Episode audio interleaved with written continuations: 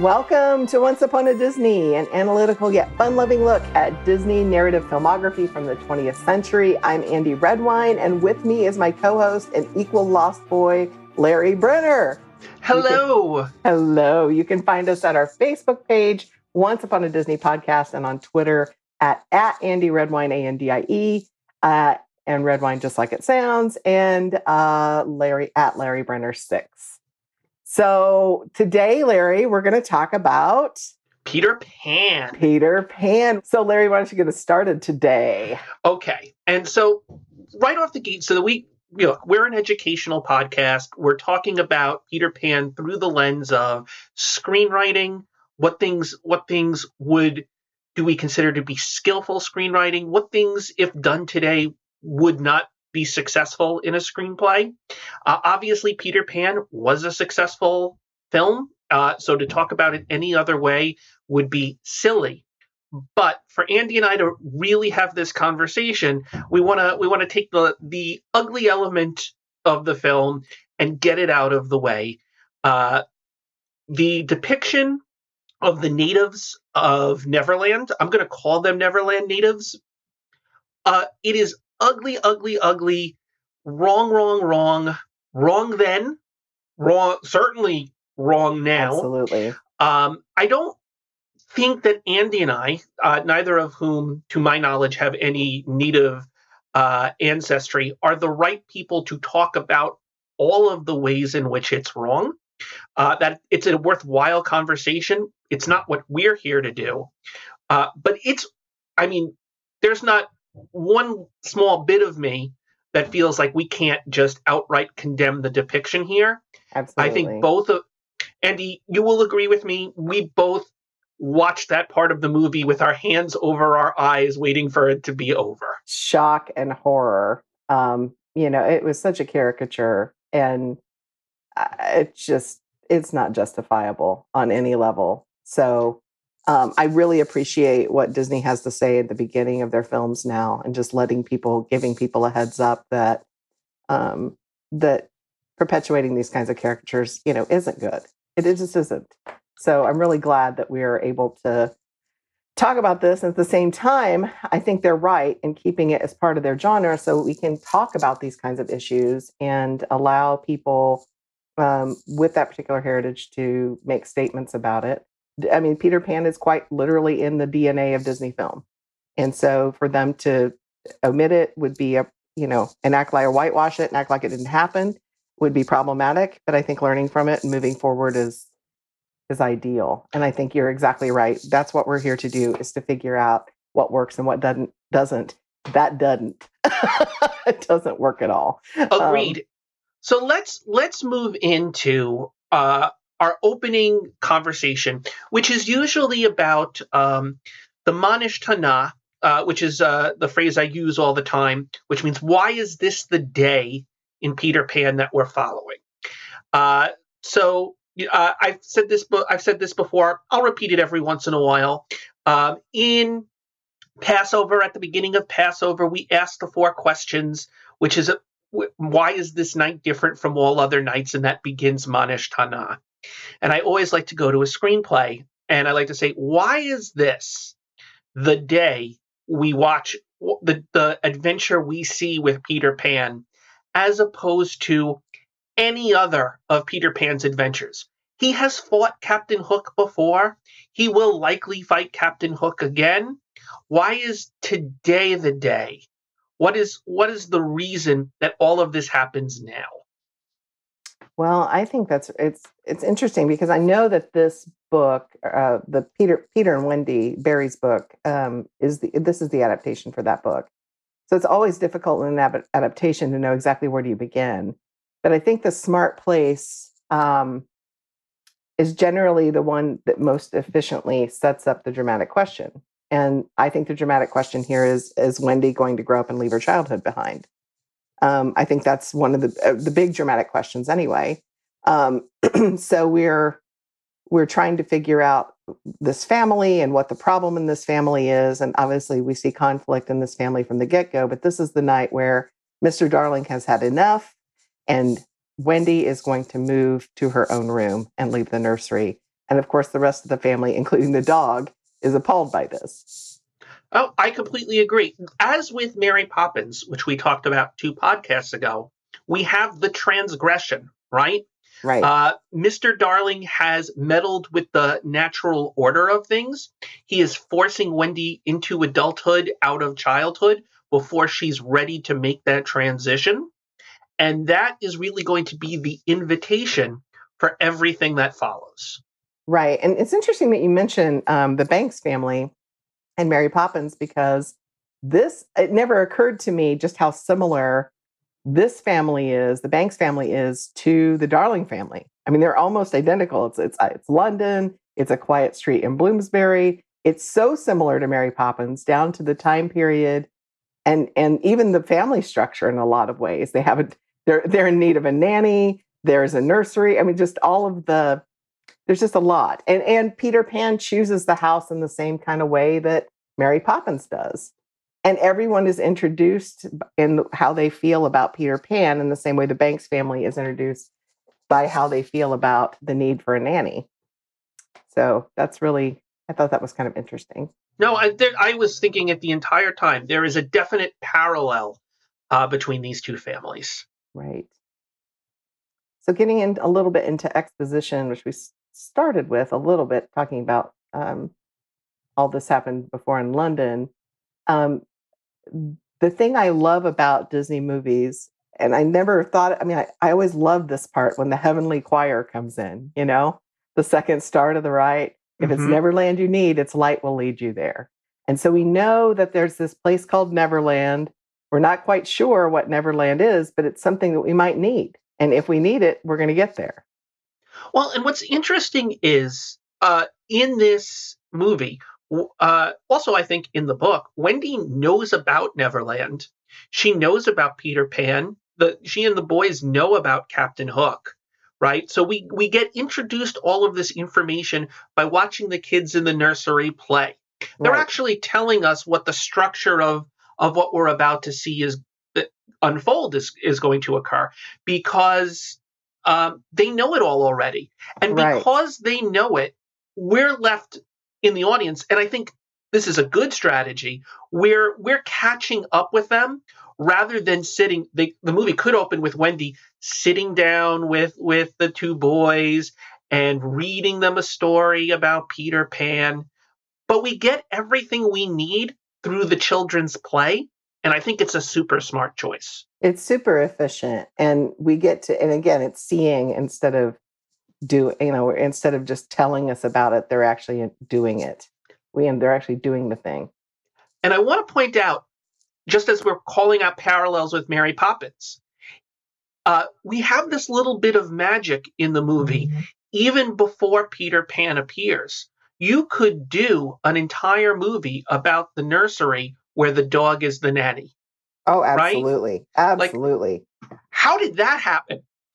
Right. And it's every it's but it, what it does is that you're like why is there a dog? And you know immediately about this this family is that they're just they're playful right? We know that except for one character. He's not so playful but everybody else is like you know okay with the dog being in charge of things medication apparently right like like that that could be our entire movie our nanny, the dog. right. Absolutely. Absolutely. So, um, inciting incident yes. Uh, that comes in is I, while we could point to the emergence of Peter Pan in the window, mm-hmm. I really do think the inciting incident is earlier than that. I, I think what prompts Peter Pan to come in is the transgression, as we right. just pointed out. Um, so that that forces Peter Pan. He comes in certainly, but when he hears that Wendy is leaving the nursery immediately, which means no more stories for him to listen to, it prompts him to take her and begrudgingly the two boys right. to Neverland. Right. So we we get through this. Uh, whereas Mary Poppins had a very long build to get us to our story, we get out of the nursery fairly quickly. Mm-hmm. I think uh, within the first 20 minutes at least, they are up, they are flying out to Neverland, which is where the bulk of our story is going to be. Right. And getting, and it's interesting that transgression, like there's so much set up in that first little bit because not only is there a transgression where Darling is frustrated by the childlessness of his children and decides that Wendy's leaving because the child's growing up, but and kicks the dog out of the house and all these things happen. And then Peter Pan has to act. And we've got the perfect setup for act two where we're just going to see all that again. We're going to see Peter Pan fighting somebody and trying to save Wendy from Hook or from whoever, right? And the the kids um, have been playing this whole time, and we're going to see in bigger form in Neverland what's exactly happening when they're enacting that in the nursery. So these kids have been, it's like they've been rehearsing this their whole, you know, their whole childhoods. I, I think that's exactly right. Uh, and Act Two is broken into this episodic structure. We're going to see the mermaids. Um, John is going to lead an expedition. We have our time with the Neverland natives. Uh, every but everything is building up to this big conflict. Uh, the climax, which is this battle between Peter Pan and Captain Hook. That right. is a we, we get we get a grand tour of Neverland leading to this climactic battle. Uh, that is the high point. Then Wendy and her brothers end up back in the nursery, and we return to a new normal. Right. Um, and of course, there's a lot of growth that takes place, I think, with the characters, especially Wendy, but we can talk about that in a minute. So, again, dramatic questions are important. Um, you know, will Wendy grow up? Wendy doesn't want to grow up. And so she's going to interface with this boy who never grew up to see what life might look like if you don't grow up. What is that? What is life like in Neverland? Um, and I think it's a it's a question that every child asks themselves, like, why do I have to grow up? I'm I have some teenagers in this house right now that are struggling with that. Like, and I want to be six years old, but at the same time, I want to be 30. And so and and how do we how do we work on that? So I think it's a I think it's a universal kind of theme and we get it really fast and I think the exp- I think as far as Disney films go, this might and I might change my mind here as we go through the series, but this is one of those with exposition where we get in and out so well. And it's just not, it's not, doesn't drag. I'm excited the whole time. Um, there's always something interesting. There's always a gag. There's always something that's keeping my attention. And and it, and and all of those things aren't just gags to be gags. They drive the story. And there's a real temptation here, I think, as an audience member. This movie is not particularly long. I think it's uh, less than an hour and 20 minutes. Right. Um, and yet, I would love to see more of Neverland. Oh, absolutely. Like, it does leave me when when it's time for Wendy and the boys to go home. I'm like, so soon? right. right. Right. It's not a three hour tour. That's for sure. So the, the pacing is just the pacing is delicious. It's perfect. It's absolutely perfect. I think sometimes Disney has a tendency. I mean, Bambi, I think, is one of those movies, and I love Bambi, but I think it has a tendency to drag in places because of the desire to be beautiful. But there's this, I think in Peter Pan, we have a good balance between art and story. Yeah, Bambi is a meditation but right. Peter Pan is a celebration of childhood. Absolutely. And childhood is frenetic energy, fast pace. Right. Everything is intense because that's how children play. That's right. That's right. So let's get into some characters. Um, what is Peter Pan? That is a right. question that I scribbled down here. And then you said it when we were in pre production. And I'm like, that is a great, great question. What and we, I'm very curious as to your thoughts on this. So I know the answer from the books, uh, right. but I don't know the answer from the movie. But maybe we start with the answer from the books, uh, okay. the source material. So the answer is Peter Pan was a baby. The window was left open uh, at his house. And as a baby, he flew out that window to Neverland. Um, and he became a young boy. And at a certain point, and this is the part of Peter Pan that always gets me, he, he says, although we're not sure if it's true because Peter's a liar, right. that he flew back to the to the house to see his mother again, but the window was shut and there was a new baby in his place. Ooh. Which to me is very much the mythology of the changelings. Right? Yeah, for sure. That that the fairies come, they take a human baby and they leave one of their babies in in their place, sort of sort of thing.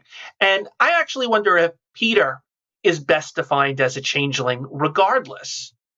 Um, there, there's definitely an element of fairy magic to who he is. Right, which makes you wonder if Tinkerbell is part of that.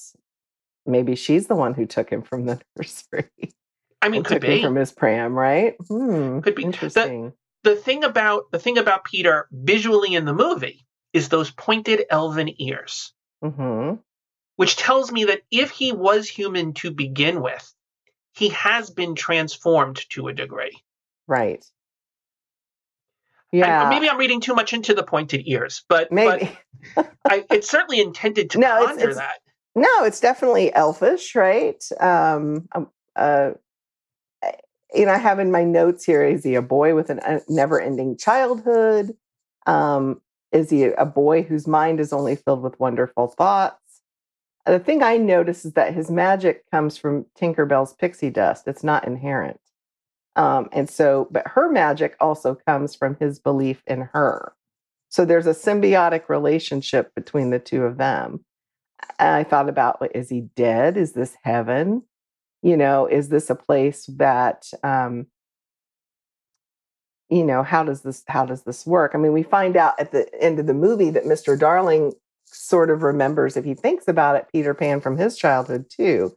So is he this sort of eternal being now or And you know, we could also argue that Peter Pan is a god, right? right? I mean, his last name is Pan. We see him play the pan pipes. That Right. he is some sort of force, uh, maybe the god of childhood, the god of eternal youth. Maybe. Arguably, we could make that case.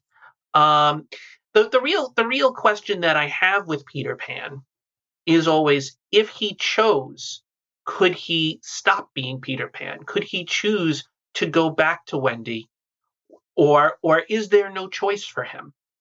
I think the movie Hook is a really good que- that answers that question pretty well. I mean, that's that's a, a, a great exploration into this, Uh, you know, into this story. But that's one answer. right, and I don't know that it's this movie's answer. It, No, I, I love that so movie too. yeah, I love that yeah, movie too. Don't get me wrong. yeah. I know that his behaviors. it never occurred to me, and again, as I get older and I stop looking at things through such a, you know, narrow lens, his behaviors for a boy in 1953 probably worked, but they don't really fly now. you know? No, Um, see what I did there? You fly. Sorry. I no, I didn't. Sorry. I see it now. You see it now. know I, I didn't see it right now either. Went right over my head. Second star to the right. Mhm. So yeah, like I, he seems kind of to be the king of Neverland. Um, he's the he's definitely the principal. There are uh, all these women that are subjected to his whims there, and but it seems it doesn't seem sexual. It seems more. I, I don't know. oh, I disagree. You think it's sexual? I don't think I don't think Peter Pan sexualizes them, but I think No, they but, uh, sexualize him. him absolutely absolutely and then he just seems sort of uh, you know he's not he's not interested What? Well, he which is right. interesting He's immature. right right right so other characters that you like that you've thought about what do you think Well, I mean, so then there's the question about who are the lost boys. right are and and how did they get to Neverland, right? Are they previous interventions like he's intervened with Wendy uh Wendy and the boys, hmm Wendy, John and Michael, or are are they not from how, how did he get them? Where did where did they come from? How did he gather them? right And why did he gather them?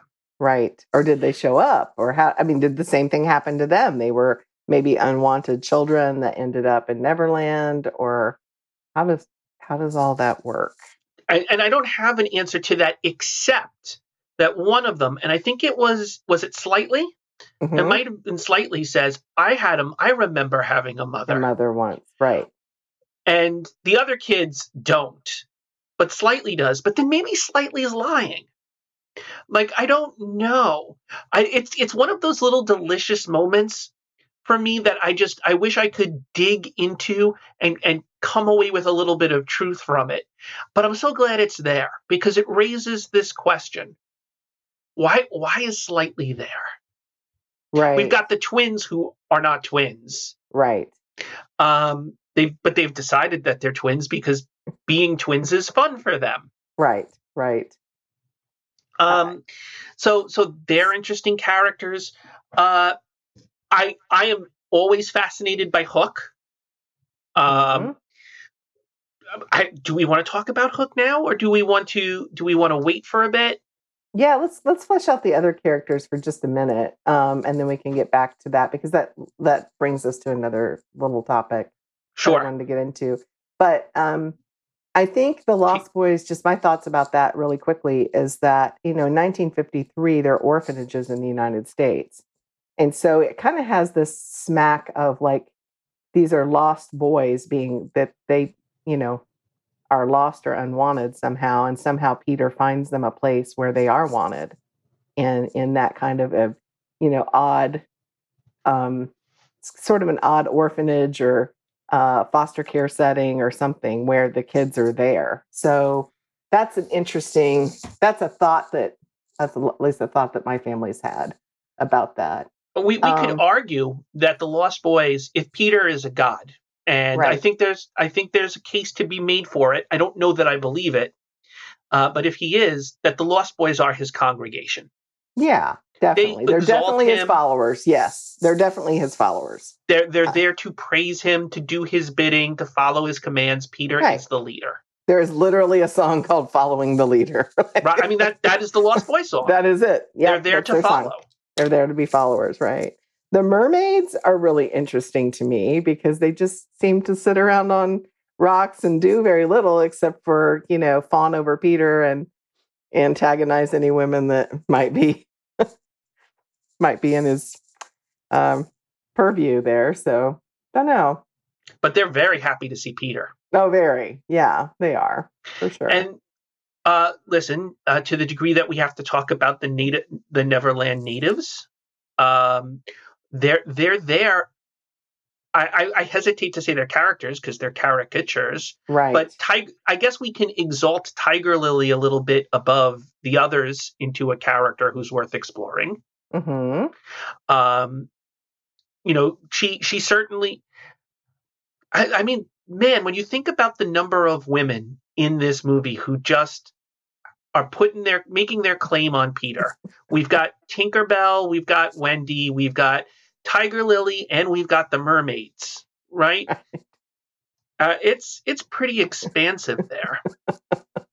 yeah the women seem to get their um their uh oh how do i want to say this they seem to get their identity from like following peter in a way they sort of idolize him and follow him too so and fawn over him so And he loves it. and he, loves, loves, it He laps that up. he does but he doesn't reciprocate which is interesting so i don't know he seems to have more of a thing for tiger lily than anybody else but Does he? i don't know maybe Well, I I have thoughts on this, but it, but it comes. it'll, they'll come later. okay great They'll come. later. Um, what about um, the pirates? so so other other. he- So obviously the big two pirates are Captain Hook and Smee. hmm Um, and so I'm I'm gonna actually I'm gonna I'm gonna throw something out here to you, Andie. Um, okay. with the exception of Peter Pan, Wendy, uh, her brothers, and the possible exception of uh, the Lost Boys. hmm I do not believe that any of the characters in Neverland are real. At the Ah. beginning, at the beginning of the movie, uh, we have Wendy telling stories. How does she know about Captain Cook? Captain Hook, rather. Um, she talks about wanting to go to a mermaid lagoon, and there's a mermaid lagoon. Uh, Michael says he wants to be an Indian brave. His words. Uh, Right. he gets that. It's almost like they're creating Neverland as it goes along. right. They've create they've created all of these things that in an imagination space they need to play. right. Um, Peter Pan wants an adversary, and so he's created Captain Hook, right? Right. Uh They're definitely definitely built the plane they need to fly, right? Yeah. Yeah. Um, the the only thing so Captain Hook for me, I, I mean symbolically, Captain Hook represents the adulthood that is trying to end the childhood of Peter Pan. oh, absolutely. Captain Hook at the same time is pursued by his fear of his own mortality. Uh, I mean, I, I don't know that this is insight on my part, but that tick tick tock crock, that ine- that inevitable ticking of the clock before you Sure. meet your end. Uh, I mean, that's midlife crisis 101 as Right. metaphor there. well, and the character doubling that takes place there too. and Um, we're going to you come have- back to that. I, s- I well, see that. Yeah, we'll come back to that, but definitely both of the Hook. You know, Hook wants to kill Peter. I just He wants wonder. he wants him to be gone. Do you think Peter Pan created Hook or Wendy created Hook or did they come there? And my inclination is to say that they were created. In the in the book, Peter Pan says, "Oh, whenever I kill a pirate, I forget about them, and then there's a new pirate." But there's one line from Smee in the movie. It's a couple of lines that I find really interesting. And it's Uh-huh. that Smee is like, let's go back to the ocean, Captain. Let's go back to normal piracy. He Smee wants out. Right. That was clear. I wrote that down too. That Smee doesn't see, Smee seems to idolize Hook, but he also wants him to go back to being a grown guy and leave Peter Pan behind. Like he's like, let's go do our other pirating. There's a lot, lot more to pirate than just right here in Neverland. And we know that the ship can leave. Yeah. We know that the ship can, you know, is is just there for a time. It's it doesn't have to be there. So either either somebody like Wendy called it forth, or something's happening. But it apparently, there's some choice on on Hook's part too And what's it- happening. I just don't know. I, I I go back and forth on this, and and my instinct is to say, except for the kids, none of them are real. They're just made up in this space. But I don't know. I don't know. It's just an endless. It's it's fun to think about. It is fun fun. to think about this movie. Well, let's get to our recurring segment: protagonist problems. And this movie is not an exception to the this protagonist. Is not an exception, although it's it's better than some, right? oh, um, it- compared to Sleeping Beauty, Peter Pan has much less of a protagonist problem. Absolutely. Um, but I would still say, you know, you're going to say one person, and pretty much whoever you say, I'm going to make the argument for the other person, just Uh-huh. just to keep things adversarial. okay, uh, good, good. But um, but I honestly, whoever we say, we would probably both agree the other person is also right that it isn't clear. Right. Who's your choice, Sandy? My choice is Wendy. She does the most changing. She goes from never wanting to grow up to wanting to grow up. She has choices to make, um, but she gets a little lost in the, you know, in the second act. But she is definitely the one who is in charge of the first act and the ending. So I'm going to go with Wendy. Okay, and secretly, I would go with Wendy too for all of the reasons that you mentioned. Uh-huh. Um, we start on Wendy more than we start on Peter Pan. Uh, Wendy is the visitor to the new land. These are Mhm. otherwise just days in the life of Peter Pan. Right. I mean, she's definitely it's stranger came to town, right? So Wendy is the stranger that comes to to, to Neverland, and what is it? Is is she going to change Neverland, or is Neverland going to change her? I And think it's I- the latter. And I, with a heavy heart, but I'm going to commit to it. No one's going to know that this is not really my stance. I'm going to argue that Peter Pan is the protagonist of the movie. Ah, okay. And I'm going to point to the fact that when we get to the climax, it is not a battle between Wendy and Cap- Captain Hook. It is a battle between Peter and Captain Hook. And Wendy is on the sidelines with us as the audience, watching this Mm. fight. She has no agency in the ultimate struggle between good and evil here. That that's all Peter's job. Um, and I'm I, now your argument against me is likely, but does Peter grow and change over the course He of doesn't. That was I was just getting ready to say that, but he doesn't really change that much. His he's he we know what Peter's going to do. We know how he's going to, but you're going to say he changes. So let's hear it. Oh, I'm not going to say he changes. I'm going to say though that Peter is tempted to change. Mm. uh, and he resists that temptation and recommits to becoming Peter Pan. But I think the temptation is there, which is going to get to the other question that I asked you to uh, to to put on the, on the outline.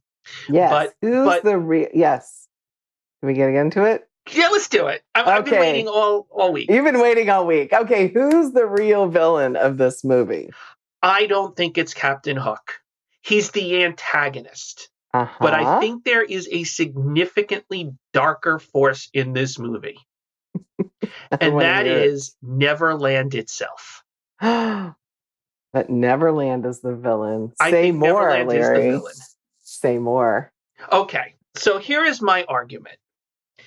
Neverland. So I, I'm going to go for a bit, and and so if you need to stop me, stop me. I'll, I'll try to take pauses and check in with you. But this is my like tinfoil hat moment conspiracy theory. Excellent. Bring it. okay, so why did Peter Pan lives in Neverland, and it's fun to be in Neverland. So why is he sitting outside of Wendy's window? What brings him there?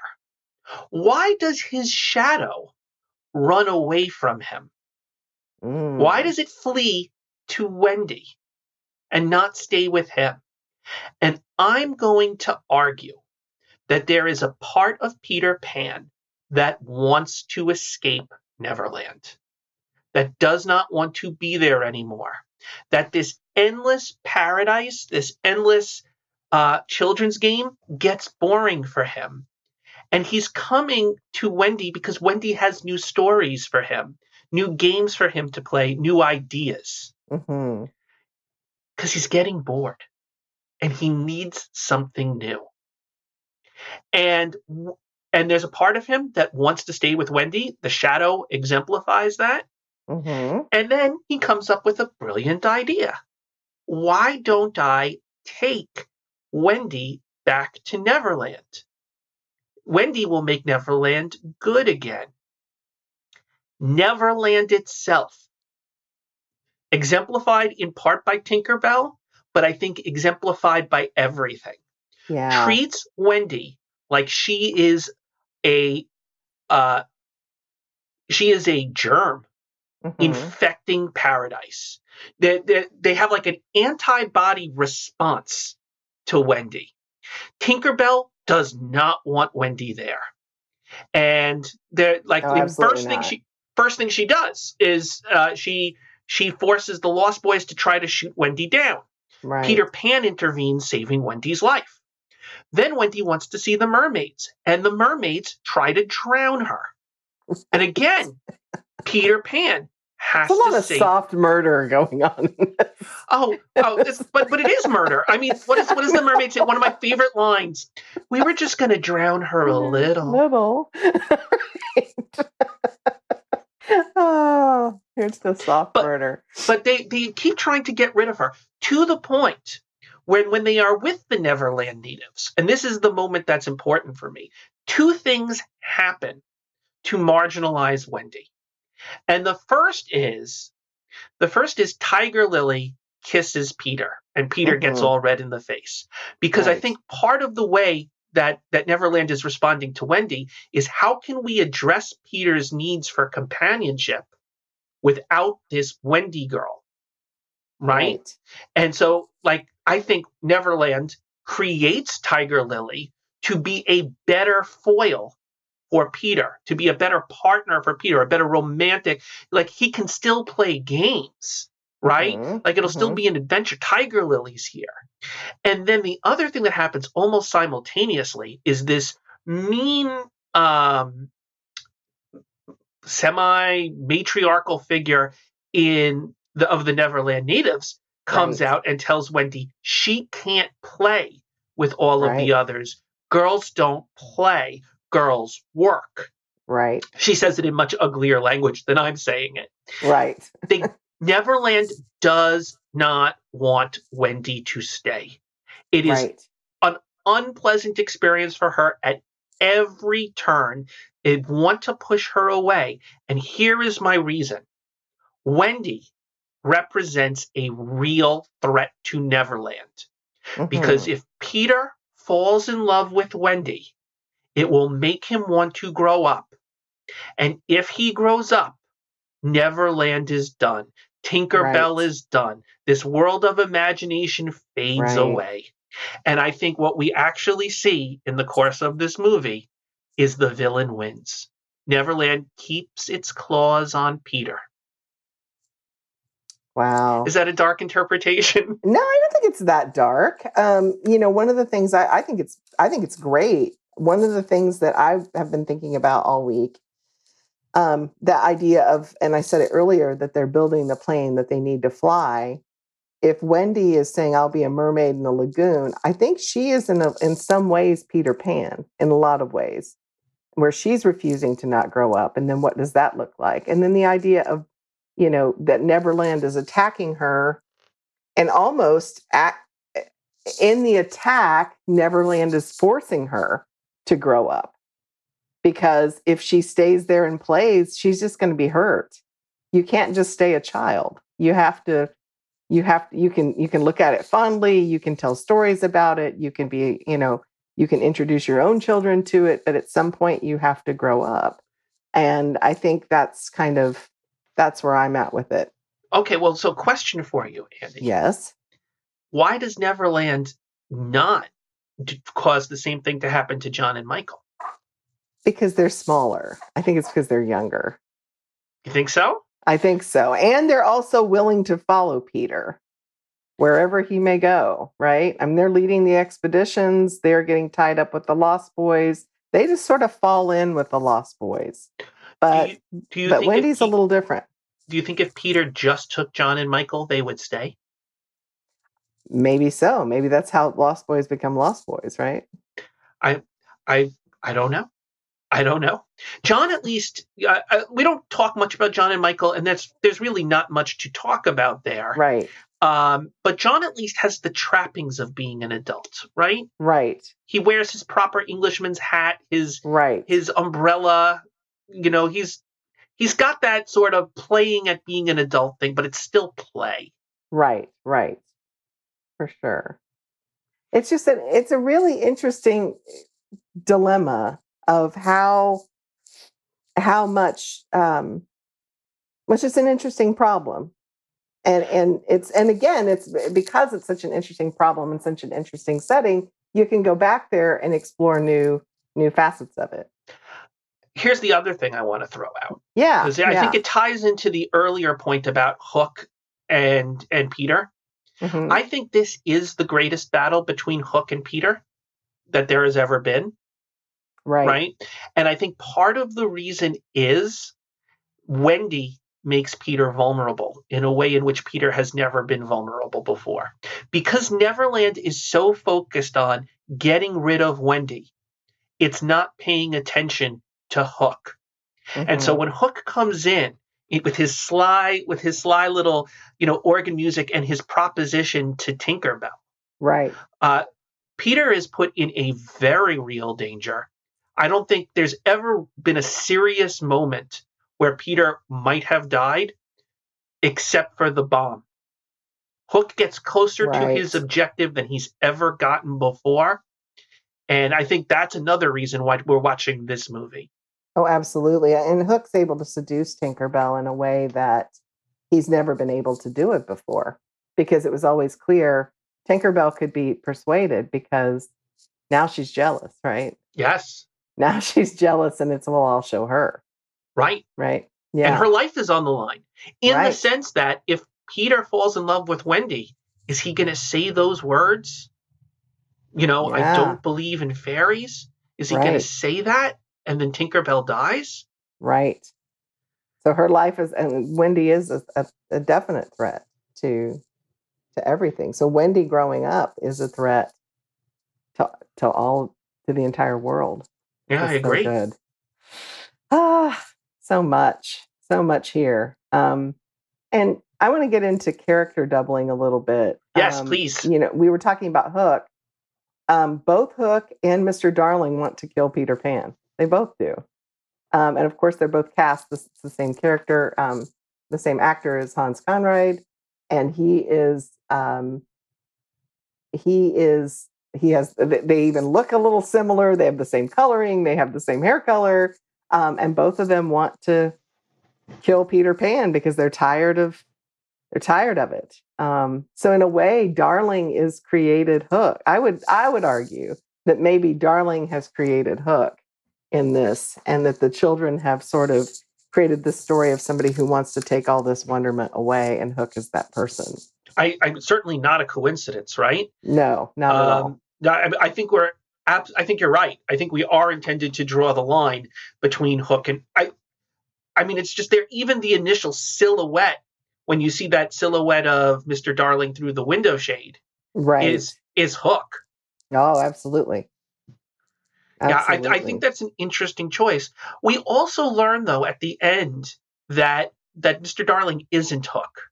right. that in a sense he's been playing at being this fierce adult who's like i'm going to make you go out of the nursery but without any intervention whatsoever by the time he gets home he's like i don't really want wendy to grow up right. i was just mad because they drew on my on my ascot right.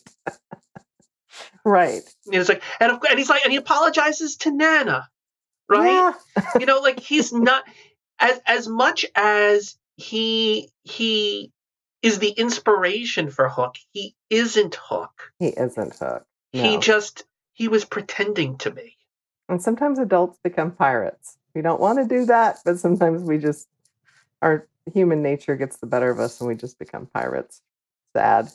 Uh, I, I think that's true have to apologize to bec- for becoming pirates. We have to but do but that. do you think that part of what mr darling's problem is is the same problem that hook has which is he's jealous of their youth Absolutely. Absolutely. I mean, who wants to, who wants to adult all the time?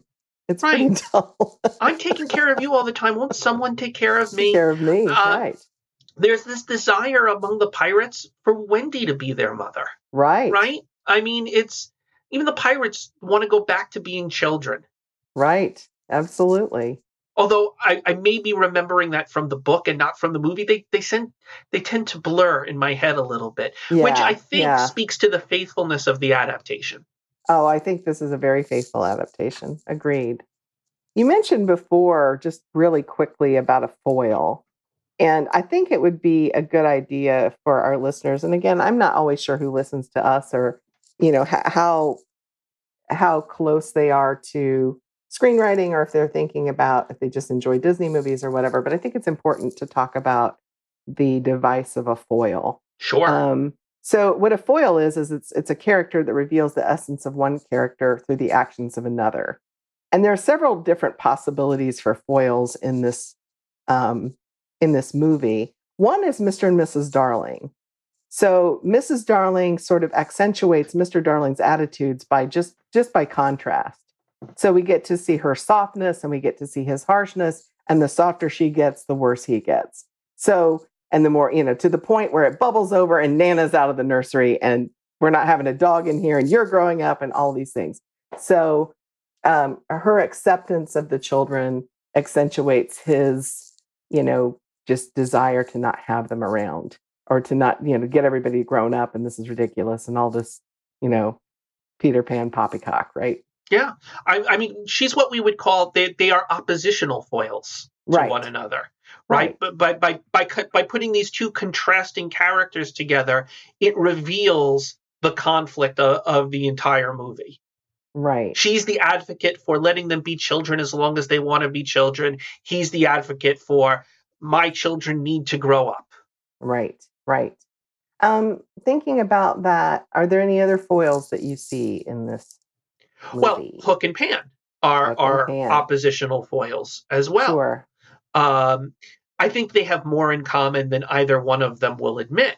But you know, Peter Pan is like this endless world of games and not taking anything seriously, whereas Hook Hook is not seeing this as a game; he sees it as a war. Right. Right. Right. And He's not and playing. He's not playing. He wants to win. And Peter, this is delightful. I think Peter Pan loves Hook. And I don't mean that, I don't mean that like Peter Pan would ever say, You're my best friend. But Captain Hook is his best friend because without him, who's he going to play games with? There's no conflict. Right. Right. He, there's just no conflict. so, I mean, that's childhood versus adulthood. Um, would you say that Wendy and Tinkerbell are foils? I would. In fact, I have that in my notes. Um, Wendy knows a whole lot about magic, but Tinkerbell is magic. And so I think you can make a pretty good case that in addition to antagonizing Wendy and trying to, you know, cause her murder, um, Tinkerbell's also her foil. Because we learn more about Wendy through Tinkerbell, it's effort like magic for her is effortless. Wendy has it's it's a theory, but now she's doing it in practice, and maybe it's not as good as she thought it was.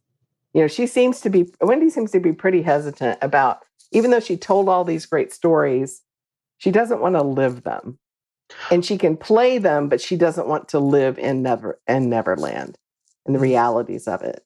Whereas Tinkerbell embodies the realities of, of Neverland. I wonder if we see, when we're talking about character arcs just a little bit, Mhm. that that Wendy actually teaches Tinkerbell a lesson. oh, absolutely. And this is a oh well, if you say absolutely, because I'm just forming it. Do you want to? Oh yeah, I mean, I think that um, Tinkerbell has a um, Tinkerbell has, you know, this jealousy that she has to overcome, and she realizes that not maybe not everything that glitters is you know is gold, and she has to do what she has to do um, to get. Um, I'm not going to make any sense. No, no I'll, uh, throw me the ball. Throw me the ball. Ah. I'll go in there. Uh, so when you're talking about her being jealous, what is jealousy? But loving someone selfishly. yeah. Right? Um, so so Wendy loves selfishly. She wants to own Peter, right? She Peter is hers. And Wendy doesn't approach Tinkerbell in that way. Wendy is willing to when Wendy sees Tinkerbell and says, "Oh, you're so beautiful." Right? She's not she's not looking at Tinkerbell as a rival. Right. Wendy is loving is wants to love Neverland and Peter and Tinkerbell and her brothers and all of the lost boys. Wendy's nature is to give love unselfishly to anyone who wants it. right. Whereas Tinkerbell's nature is to cling and to own and to control.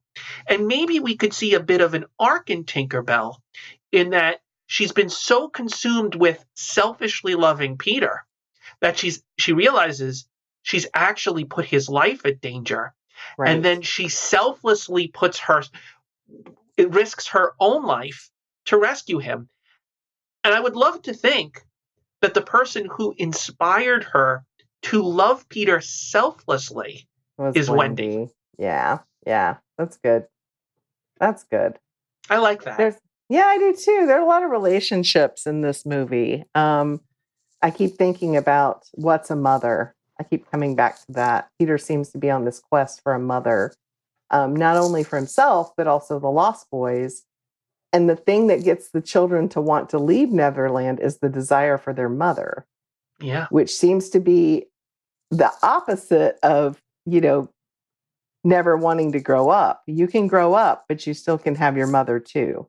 And so i think that's a neat um that you can still have that loving sort of balanced uh restraint you know in your life without uh, with uh and and grow up with that force in your life too if i have a quibble with this movie i mean other than the major quibble right right if I have a minor quibble with this movie, it's that I I don't feel like we get the full emotional payout of the Lost Boys saying they want to go back and have a mother too, yeah and that Peter is going to be alone on Neverland uh, if all of, if Wendy takes all of the children with her.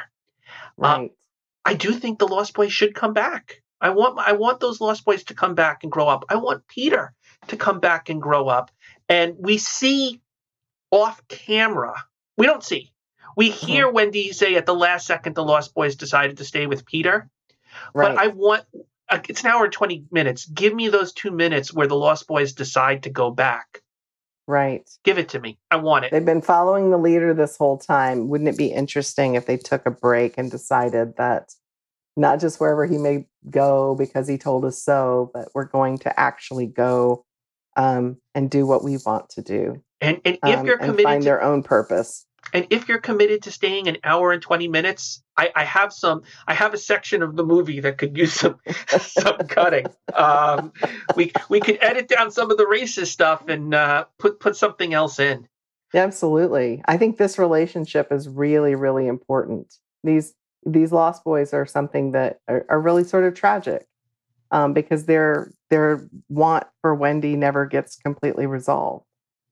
Yeah. Um, although Wendy is going to stay in the nursery, and so maybe she'll keep telling stories, and maybe they'll get to hear them. But um, yeah, right. I have another problem with this movie. Um, oh. and again, it's a tiny little quibble, but it's Darling's relationship to Peter Pan. So how could he forget Peter Pan when the children literally talk in the ship? When the children literally talk about it all of the time. So is he pretending that he didn't know about Peter Pan? Is he trying to oh. overcome it? Is he trying to lock away that part of his childhood? But as I remember, you know, a ship, you know. I I think what what we're really what we're really saying here, uh, or what I I don't have a problem with this part at all because I get it, which is um, Mr. Darling has been so focused on seeing his children grow up, he forgets that part of the reason that we have kids is so we can relive our childhood. Ah, yeah. I I, I mean, playing with my kids, especially when they were super little, getting down on the floor with them and making oh, guys yeah. talk and and and the, the imaginative play, I get to relive my childhood when I do that. Absolutely. And I think maybe for the first time in a long time, if ever, you know, he's caught up in this imaginative world that his children play. And what he's remembering isn't so much Peter Pan, but he's remembering himself as a kid. Right. Cufflinks can become buried treasure, right? You said earlier you think Wendy yes. is Peter Pan. I think we all are Peter Pan. A little bit. Yep. A little bit. I was thinking about my kids too. I remember being, you know, just I would make my hand into like a little mouth, and like that was our puppet. So I would be like, "Hello, hand baby." It was hand baby. Hi, hand baby. You know, with Angelina, and then she got to the place where she would talk to herself in her crib with her own hand baby. You know, so yes, and I it's like we stay- just do this, and we just take we take these stories and ideas, and our kids take them and run with them. And so that that begs the question. I mean, did did did she did Wendy learn about Peter Pan? How did they always know about Neverland? Did she learn it from mom? Did she learn it from, did he tell about that when they were very, very small? And then he just sort of forgot. I mean, I don't know. It's just a kind of hanging there for me. Yeah. But, but I believe it. And, and it, and it could be Peter Pan uh, goes by many different names. And whatever childhood companion we invent, ah. they become Peter ah. Pan for us, or they become some someone else for for another for another child but it's all the same place neverland never i don't think neverland has the fixed geography i do think it grows and shrinks as the children play i i it's i i don't I think it's a place of constant change. And I think there is a relationship between Neverland. It's fueled by the imagination of children. Absolutely. Absolutely. Which is why Peter has to keep believing in Tinkerbell. Otherwise, right. she dies, right? Right. And why Peter needs to keep hearing new stories to spark his imagination. That's right. So, given Return to Neverland and Tinkerbell and the Fairies series and Jake and the Neverland Pirates and a litany of other great Peter Pan Hook, remakes, you mentioned. Hook, yeah, non Disney Peter Pan remakes, how would we do the sequel or a rewrite? Or what kinds of things might we consider? Um, so I'm going to say I have not seen Return to Neverland, but I know that you have. Um, I'm have. holding off on seeing it so that if we eventually choose to do it, um, I'll see it for the first time. Oh, good. Um, but the premise, from what I understand, is exactly right on. It's uh, Wendy's daughter, yes, goes to Mhm. Neverland, Yes. Yes. uh, which is hinted at in the book. So right. I I'm gonna I'm gonna go with a different answer. I I think if they got the sequel right, and I don't know that they did or didn't, but I'm saying, but the premise seems spot on. Yep. I want to do a prequel. I want, yeah, you like that? yeah, that's Uh, exactly what I have. yeah, go ahead. T- I- share your ideas. I want to do Hook's first visit to Neverland. and I Uh-huh. want to see. Uh, at first, Peter Pan look to Hook as sort of a father figure.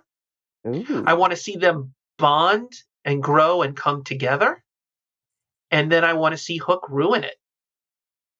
I want to. I want to. I want to see that relationship be transformed. That Hook ruins it through jealousy. I want to. I want to see how we get Neverland to the place that Peter's going to bring Wendy there. I love it. Um, I also put down a prequel where I'm really curious about Mr. Darling's relationship with Peter Pan. And could that shed light on Peter's origin story? So we're like, were they brothers where one decided to grow up and the other didn't? hmm And that's why he sort of resents Peter Pan and then wistfully looks for him at the end. I don't know. So those two things, I could see those two ideas being married together Sure. that would be an interesting that'd be an interesting prequel somebody should hire us to do that I, I, I have no.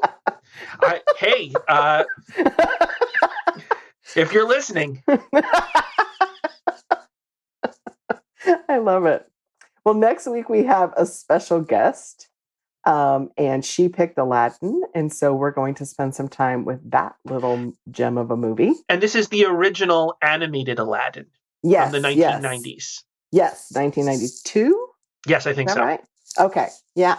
So wow, Larry, that was we really unpacked a lot there with Peter Pan. I think I'm so. excited. Yeah, I'm excited about next week with Aladdin.